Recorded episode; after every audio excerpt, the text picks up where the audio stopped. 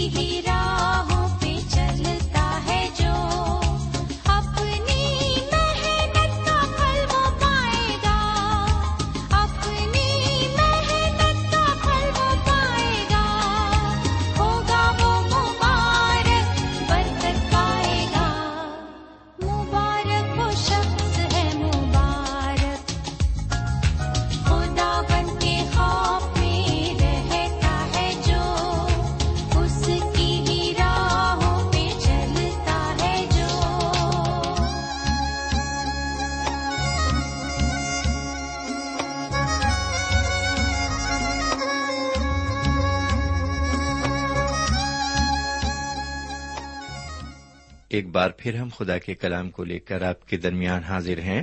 سلام قبول فرمائیے۔ سامن آئیے ہم آج پھر خدا کے کلام کی طرف متوجہ ہوں۔ سامن ہم نے اپنے پچھلے مطالعے میں نویں قاضی افتاح کو آپ کے سامنے رکھا تھا۔ آج کے مطالعے میں ہم آپ کی خدمت میں تین قاضیوں کو رکھیں گے۔ ان تین قاضیوں میں ایک کا نام افسان ہے۔ دوسرے کا نام ایلون ہے اور تیسرے کا نام ابدون ہے۔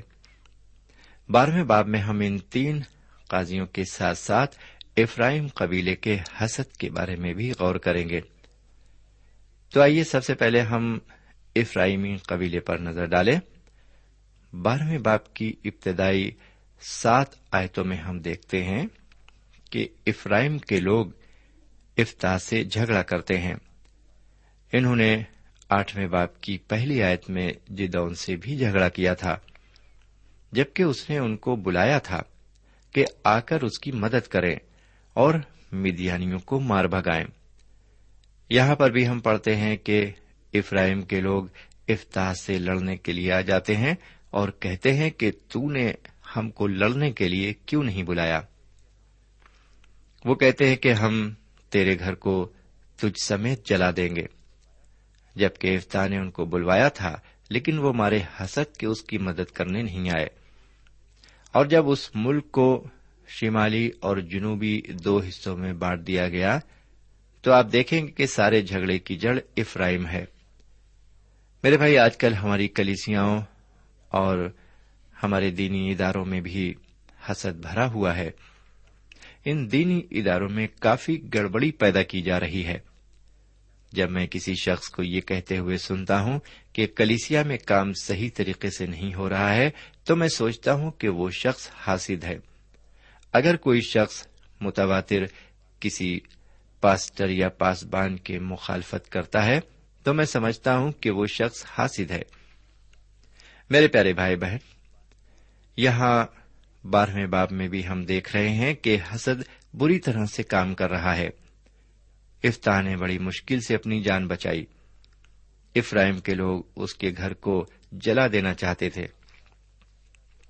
اب ذرا چوتھی آیت سے چھٹی آیت تک عبارت کی تشریح پر ایک نظر ڈالیں۔ میرے بھائی، اس عبارت کے تحت ہم دیکھتے ہیں کہ جلادی لوگوں نے افراہم کو شکست دے دی اور انہوں نے دریائے یردن کے گھاٹ پر قبضہ کر لیا تاکہ افراہمی لوگ بھاگ نہ سکیں۔ کون افراہیمی ہے اور کون جلادی؟ یہ جاننے کے لیے جلادیوں نے ایک ایسا لفظ چن لیا جس کا تلفظ افراہیمیوں کے لیے مشکل تھا۔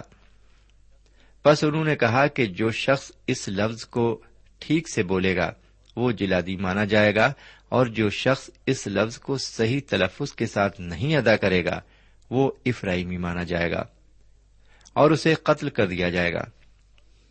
اب ذرا سنیے کہ وہ لفظ کیا تھا؟ وہ لفظ شبلت تھا۔ اور جب کسی افراہیمی سے اس کو ادا کروایا جاتا تھا، تو وہ شبلت کے بجائے سبلت کہتا تھا۔ اور اس کے سبب سے پھر وہ قتل کر دیا جاتا تھا۔ اس لفظ کو صحیح تلفظ کے ساتھ نہ بولنے کی وجہ یہ تھی کہ افراہیمیوں کی زبان میں سین حرف تو تھا، لیکن شین حرف نہیں تھا۔ آگے ساتویں آیت بتاتی ہے کہ افتاح چھ برس تک بنی اسرائیل کا قاضی رہا۔ پھر اس نے وفات پائی اور جلاد کے شہروں میں سے ایک میں دفن ہوا۔ آئیے اب ذرا آٹھویں آیت سے پندرہویں آیت تک عبارت پر غور کریں۔ سمن اس عبارت میں ہم دیکھتے ہیں کہ خدا و تعالی بنی اسرائیل کی فلاح اور بہبودی کے لیے تین قاضیوں کو اور مقرر کرتا ہے۔ ان تین قاضیوں میں پہلا قاضی ہمیں آٹھویں، نویں اور دسویں آیت میں ملتا ہے۔ ان آیتوں پر ایک بار پھر غور کریں۔ آٹھویں آیت سے دسویں آیت تک یہ تین قاضی جن کا بیان یہاں پر آیا ہے، کام کاج کے حساب سے بالکل صفر تھے۔ انہوں نے کچھ بھی نہیں کیا۔ اس سے پہلے بھی ہم دسویں باب میں دیکھ چکے ہیں کہ دو قاضی ہوئے جن کا نام تلا اور یائر تھا، انہوں نے بھی کچھ نہیں کیا۔ لیکن ان تین قاضیوں میں اور پہلے کے دو قاضیوں میں کوئی بہت زیادہ فرق نہیں ہے۔ ان پانچوں قاضیوں کے کام بہت کچھ ملتے جلتے ہیں۔ میرے بھائی، قاضی افسان کے بارے میں بتایا گیا ہے کہ یہ بیت لہم کا باشندہ تھا۔ بیت لہم یہودا کے ملک کا وہ شہر تھا جو جنوب میں بسا ہوا تھا۔ افسان کے تیس بیٹے اور تیس بیٹیاں تھیں۔ میں سوچتا ہوں کہ اس نے اپنی لڑکیوں کے لیے شوہر ڈھونڈے ہوں گے۔ اور لڑکوں کے لیے بہویں ڈھونڈی ہوں گی۔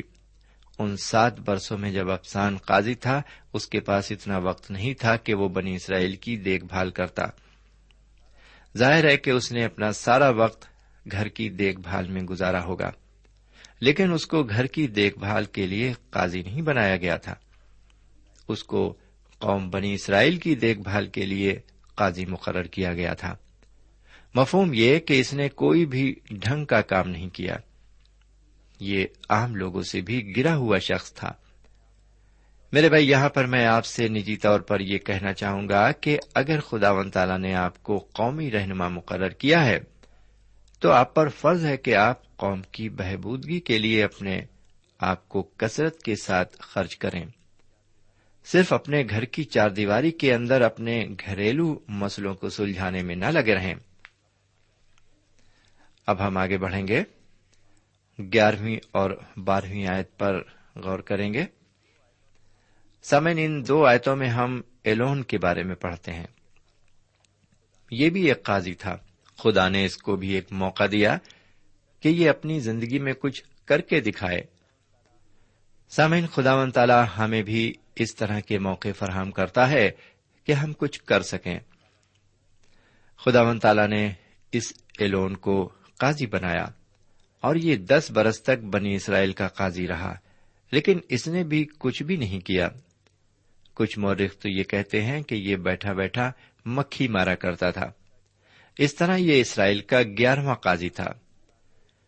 اب ہم اس باپ کے تحت ایک تیسرے قاضی کو دیکھیں گے۔ یہ تیرہویں، چودہویں اور پندرہویں آیت پر غور کریں۔ ایک بار میرے بھائی اس عبارت میں ہم ابدون کے بارے میں پڑھتے ہیں۔ یہ ابدون اسرائیلیوں کا بارہواں قاضی تھا۔ میرے بھائی، اس ابدون نے بھی کچھ نہیں کیا، سوائے یائر سے آگے نکل جانے کے۔ آپ کو یاد ہوگا کہ یائر کے تیس بیٹے تھے، لیکن ابدون کے چالیس بیٹے تھے، اور ان کے علاوہ تیس بھتیجے بھی تھے۔ واقعی ایک تماشا سا رہتا ہوگا جب ابدون اپنے تیسوں بیٹوں اور بھتیجوں کے ساتھ گدھوں پر بیٹھ کر اپنے گاؤں سے باہر نکلتا ہوگا۔ ابدون کے پاس جو گدھے تھے، وہ چھوٹی نسل کے گدھے تھے۔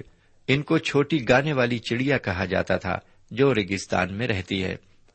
میرے بھائی، یہی سب کچھ تھا جو ابدون نے کیا تھا۔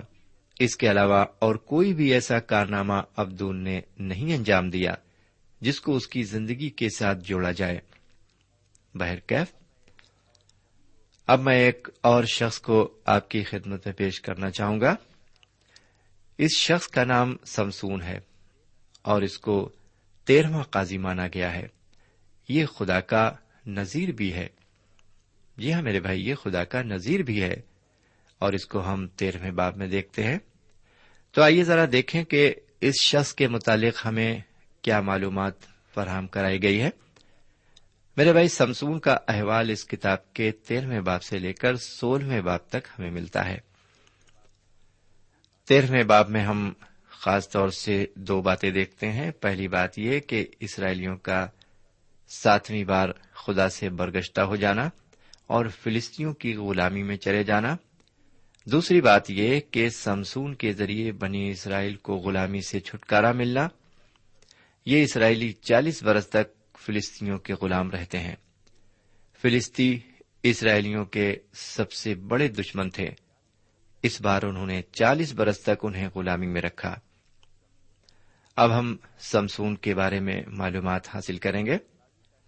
میرے بھائی، اس قاضی کا نام سمسون تھا۔ یہ ایک عمدہ قاضی تھا۔ اس کے زمانے میں قاضیوں کی بڑی شان تھی۔ اس وقت اس کے لیے ہر چیز اچھی اور نیک شگن والی تھی۔ اس کا مستقبل روشن اور درخوشا تھا، لیکن افسوس اتنا ہوتے ہوئے بھی یہ کچھ نہ کر سکا۔ میرے بھائی، اس شخص کی زندگی ایک المیہ تھی۔ ساتویں برگشتگی کے وقت خدا و تعالی نے بنی اسرائیل کی رہائی کے لیے اسے کھڑا کیا۔ اور اگر یہ کہا جائے تو بیجا نہ ہوگا کہ آخری قاضی تھا یہ۔ فلسطینوں نے بنی اسرائیل کو غلام بنایا اور اس نے کسی حد تک انہیں غلامی سے آزاد بھی کرایا۔ وہ چھوٹی لڑائی جو افتا کے دنوں میں شروع ہوئی، اب ایک بڑی جنگ میں تبدیل ہو چکی تھی۔ اور اس کتاب کے آخر تک ہم دیکھیں گے کہ اسرائیلیوں کے لیے گڑبڑی اور پریشانی بنی رہی۔ آگے اس تیرہویں باپ کی دوسری آیت سے ہم سمسون کی پیدائش کے متعلق بات کریں گے۔ سمن دان اور یہودا کے بیچ ایک شہر تھا، جس کا نام سورا تھا۔ یہ یروشلم سے کئی میل مغرب کی طرف تھا۔ یہاں ایک شخص رہتا تھا جس کا نام منوہا تھا۔ اس کی بیوی کے کوئی اولاد نہ تھی، کیونکہ وہ بانج تھی۔ اس لیے سمسون کی پیدائش ایک موجزانہ پیدائش مانی جاتی ہے۔ سامعین، اس باپ کی پانچویں آیت ہمیں بتاتی ہے کہ اس سے پہلے کہ سمسون پیدا ہو، خدا نے اسے چن لیا تھا۔ خدا نے اسے ایک بہت بڑا کام انجام دینے کے لیے اوپر اٹھایا۔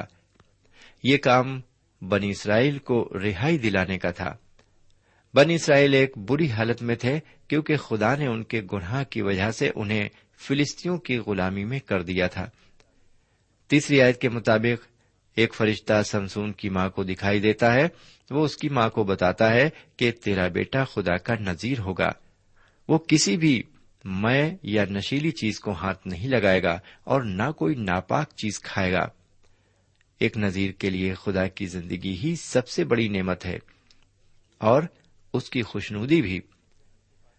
افسیوں کے خط کے پانچویں باپ کی اٹھارہویں آیت میں لکھا ہے، اور شراب میں متوالے نہ بنو، کیونکہ اس سے بد چلنی واقع ہوتی ہے، بلکہ روح سے معمور ہوتے جاؤ۔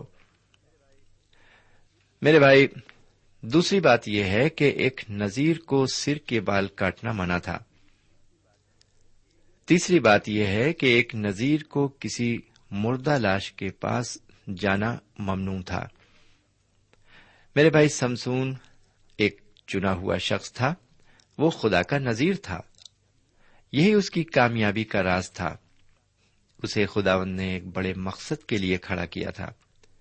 اس کی کامیابی خدا کے ساتھ رہ کر تھی، لیکن افسوس کہ وہ خدا کے مقصد کو پورا نہیں کر پایا۔ آگے چل کر وہ فلسطینوں کو رہائی دلانے لگا، لیکن وہ کبھی بھی اپنے کام کو پورا نہیں کر پایا۔ میرے بھائی، آج بھی بہت سے لوگ ایسے ہیں جو اپنے کام کی شروعات بڑے زور کے ساتھ کرتے ہیں، لیکن ان کا منصوبہ بہت جلد ٹھنڈا پڑ جاتا ہے۔ اس کے بعد چوبیسویں اور پچیسویں آیت میں ہم سمسون کی پیدائش اور اس کی طاقت کے بارے میں پڑھتے ہیں۔ میرے بھائی، سمسون کی طاقت اس کے ہاتھوں میں نہیں تھی، جبکہ اس نے ایک ہزار فلسطینوں کو جان سے مار ڈالا۔ اس کی طاقت اس کی پیٹھ اور شانوں میں بھی نہیں تھی، جبکہ وہ غصہ کے دروازے کو پیٹھ پر اٹھا کر لے گیا، جو ایک غیر معمولی بات تھی۔ اس کی طاقت اس کے بالوں میں بھی نہیں تھی جبکہ وہ سر کے بال کٹنے پر کمزور ہو گیا، لیکن سمسون کی طاقت پاک روح میں تھی، جو اس سے بڑے بڑے کام کراتی تھی۔ سمین بال کٹنے سے وہ کمزور نہیں ہوا تھا۔ اس کے بال اس کے نذیر ہونے کی پہچان تھے، لیکن جب اس کے بال کاٹے گئے تو روح کی طاقت اس پر سے ہٹ گئی اور وہ بالکل کمزور ہو گیا۔ پاک روح اس پر سے اس لیے ہٹ گیا کیونکہ اس نے اپنی قسم پوری نہیں کی۔ بہرکیف اب ہم آپ کی خدمت میں خدا کی کتاب کے چودہویں اور پندرہویں باپ کو پیش کریں گے اور ان دونوں ابواب کے تحت ہم سمسون کی زندگی سے متعلق کچھ باتیں اور دیکھیں گے۔ سمن چودہویں باپ کی ابتدائی تین آیتوں میں ہم سمسون کی شادی کے بارے میں پڑھتے ہیں۔ سمسون فلسطی لڑکی سے شادی کرنے کے لیے اپنے ماں باپ سے جا کر باتیں کرتا ہے۔ میں سوچتا ہوں کہ جب سمسون فلسطی لڑکی سے پیار کرتا تھا، تو اسے اپنے ماں باپ کے پاس جانے کے بجائے اس لڑکی کے باپ سے جا کر ملنا چاہیے تھا۔ اور اسے اپنے بارے میں بتانا چاہیے تھا۔ اسے خود ہی اس کا فیصلہ کرنا چاہیے تھا۔ سمسون اس شادی کو کر کے ایک نئی چال چلنا چاہتا تھا، تاکہ بنی اسرائیل کو فلسطینوں کے ہاتھ سے چھڑا لے۔ وہ اپنا کام قائد قرینے سے شروع کرتا ہے۔ آگے پانچویں آئے سے لے کر نویں آئے تک ہم پڑھتے ہیں کہ سمسون ایک شیر کو مار ڈالتا ہے اور پھر ایک پہیلی پوچھتا ہے۔ سامن آپ کو معلوم ہو کہ جو لوگ خدا کے نزدیک ہوتے تھے، وہ انگور سے دور رہتے تھے اور مردہ لاش کو بھی نہیں چھو سکتے تھے۔ لیکن آٹھویں آیت میں ہم پڑھتے ہیں کہ سمسون نے شیر کی لاش کو چھوا اور اس کے پنجر میں سے شہد نکال کر کھایا۔ بہرکیف آگے بڑھتے ہیں اور دسویں آیت سے چودہویں آیت تک عبارت دیکھتے ہیں۔ سامن جیسا کہ اس وقت رواج تھا کہ شادی کے موقع پر براتیوں کو ضیافت دی جاتی تھی، سمسون نے بھی براتیوں کے لیے ضیافت تیار کروائی۔ یہ دعوت لڑکے کے گھر پر منعقد کی گئی۔ اس وقت جب ایسی محفلیں جمع ہوتی تھیں تو لوگ مزہ لینے کے لیے ایک دوسرے سے پہلیاں بھی پوچھتے تھے۔ اس ضیافت میں سارے براتی فلسطی تھے۔ سمسون نے بھی ان سے ایک پہلی پوچھی اور ان سے کہا کہ سات دن تک اندر اس کا جواب دو۔ اگر تم نے اس پہلی کو بتا دیا تو تم کو تیس کتانی کرتے اور تیس جوڑی کپڑے میں دوں گا۔ لیکن اگر تم جواب نہ دے سکے تو تم کو تیس کتانی کرتے اور تیس جوڑی کپڑے مجھے دینا پڑیں گے۔ میرے بھائی، وہ پہلی اس طرح تھی۔ کھانے والے میں سے تو کھانا نکلا اور زبردست میں سے مٹھاس نکلی۔ چودہویں آیت بتاتی ہے کہ وہ اس پہلی کا جواب نہ دے سکے۔ اب ذرا سنیے کہ پندرہویں آیت سے اٹھارہویں آیت تک کیا لکھا ہوا ہے۔ فلسطینوں نے سمسون کی بیوی جو فلسطینی تھی اس سے کہا کہ تو سمسون سے اس پہلی کا جواب معلوم کر کے ہمیں بتا۔ اور اگر تو یہ نہ کر پائے گی تو تو اور تیرے باپ کے گھر کو ہم آگ سے جلا دیں گے۔ سمین عورت کے پاس سب سے بڑا ہتھیار آنسو ہوتے ہیں۔ انہیں آنسو کا سہارا اس نے لیا اور سات دن تک روتی رہی۔ پھر آخرکار سمسون نے اس پہلی کا مطلب بتا دیا۔ آپ کو معلوم ہو کہ سمسون مذاق اور دل لگی کرنے میں ہوشیار تھا۔ اسے معلوم ہو گیا ان لوگوں نے کہاں سے پہلی کا جواب پایا ہے۔ اس نے کہا، اگر تم نے میری بچیا سے کھیت میں ہل نہ چلوایا ہوتا تو تم اس کا جواب کبھی نہ بتا پاتے۔ یعنی اس پہلی کا جواب میری بیوی سے تم کو ملا۔ آگے انیسویں آیت کے مطابق خدا کی پاکرو سمسون پر جنبش کرتی ہے اور وہ چل کر اس قلون کو جاتا ہے۔ یہ جگہ جنوب میں واقع ہے۔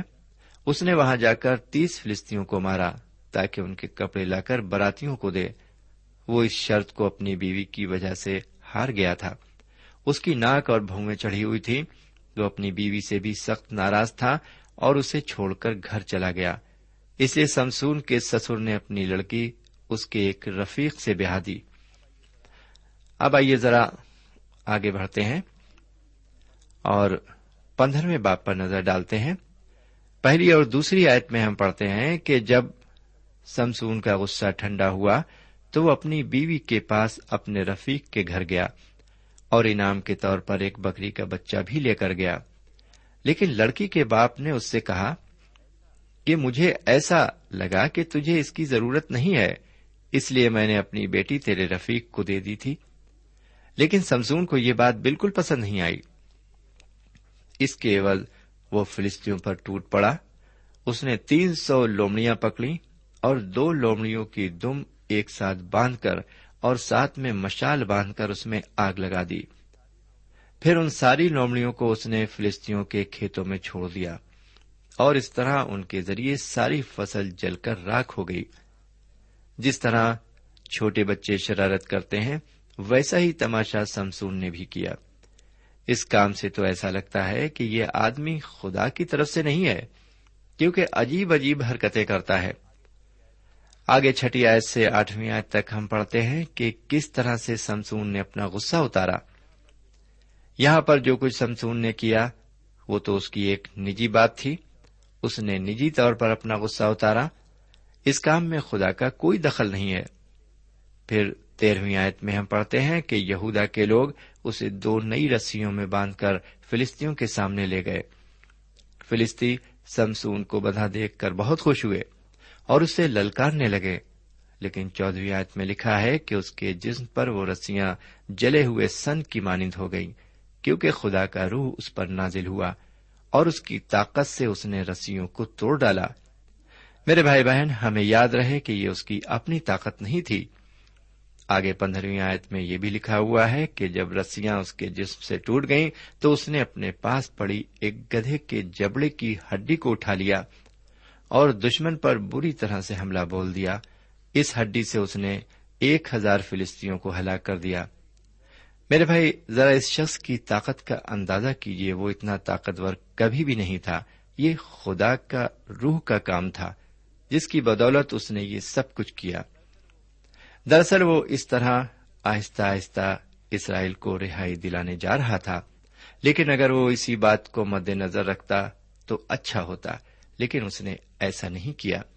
بہرکیف اب آج کا مطالعہ ہم یہیں پر روکنا چاہیں گے۔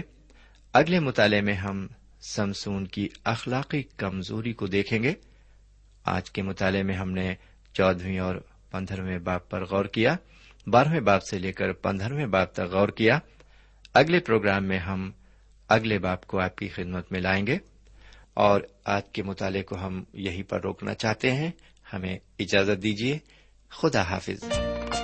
سامعین، ابھی آپ نے ہمارے ساتھ پرانے عہد نامے سے خزہ کی کتاب سے خدا کے کلام کا مطالعہ کیا۔ اس مطالعے سے آپ کو روحانی تقویت حاصل ہوئی ہوگی۔ ہماری خواہش ہے کہ آپ اپنے تاثرات سے ہمیں ضرور نوازیں۔ ہم آپ کے خط کے منتظر رہیں گے۔ خدا حافظ۔ ہمارا پتا ہے۔ پروگرام نور ال post box number one five seven five Sialkot Pakistan. پتا ایک بار پھر سن لیں۔ پروگرام نور ال پوسٹ باکس نمبر ایک پانچ، سات پانچ سیال کوٹ پاکستان۔ اب آپ ہم سے ٹیلی فون اور ای میل سے بھی رابطہ قائم کر سکتے ہیں۔ ہمارا ٹیلی فون نمبر ہے nine two three four four six four zero four five seven eight. نو دو تین چار چار چھ چار صفر چار پانچ سات آٹھ۔ ہمارا ای میل پتا ہے۔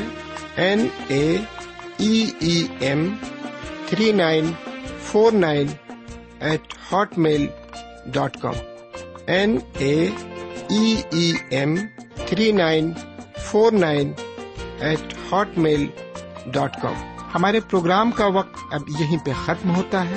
اگلے پروگرام تک کے لیے اجازت دیں۔ خدا حافظ۔